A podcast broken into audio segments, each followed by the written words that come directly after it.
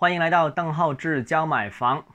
五月三十号，中央政治局召开会议，会议指出要进一步优化生育政策，实施一对夫妻可以生育三个子女的政策及配套支持措施。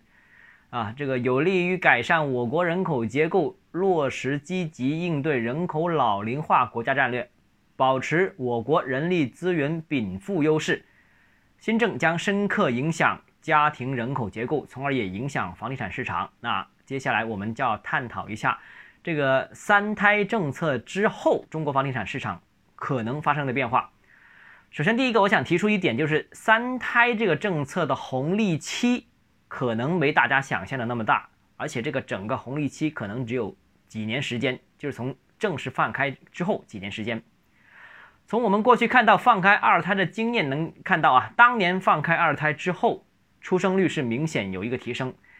啊，这个但是呢，呃，第一年效果是最好的，随后就逐年递减。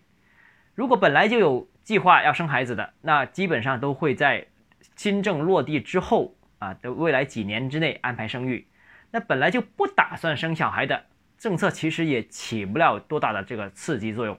所以呢，三胎政策的红利应该和二胎政策红利期是比较接近的。第一年效果最好，之后逐年减少。我个人认为，或者说我们回看二胎政策，基本上大概影响就是三年，三年左右或者三年之后，影响就基本上趋于平稳和趋于呃平淡。对于房地产市场，其实也是这样，三胎政策将产生新的换房需求。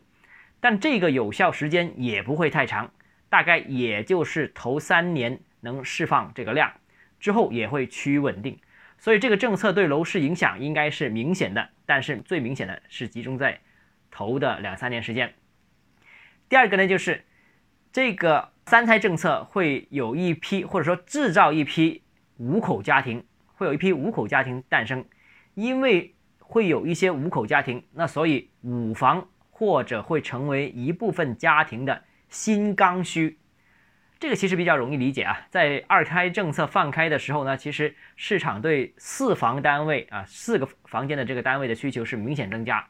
就我自己目测的感受，就在我身边这个广州啊，在广州愿意生二胎的家庭，其实经济都有一定的经济实力啊，有点钱才敢生嘛。现在啊压力大啊，这个这个收入水平低的现在还不太敢生小孩。那敢想敢生小孩的经济都还是有点实力的，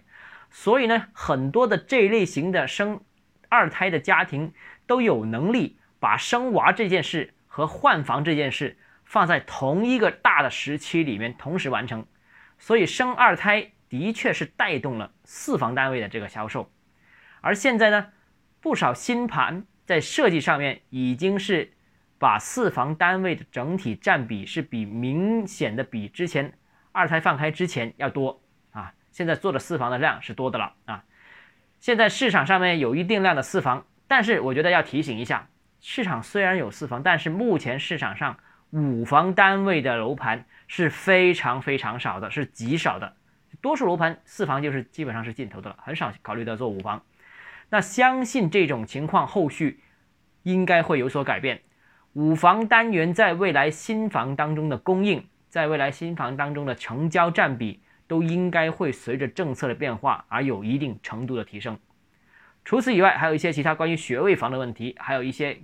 这个政策对不同级别的城市产生的一些相关影响。我们明天接着跟大家讨论。如果你有购房疑问想咨询我本人的话，如果你有商务合作需求，都请加 V D H E Z J M F，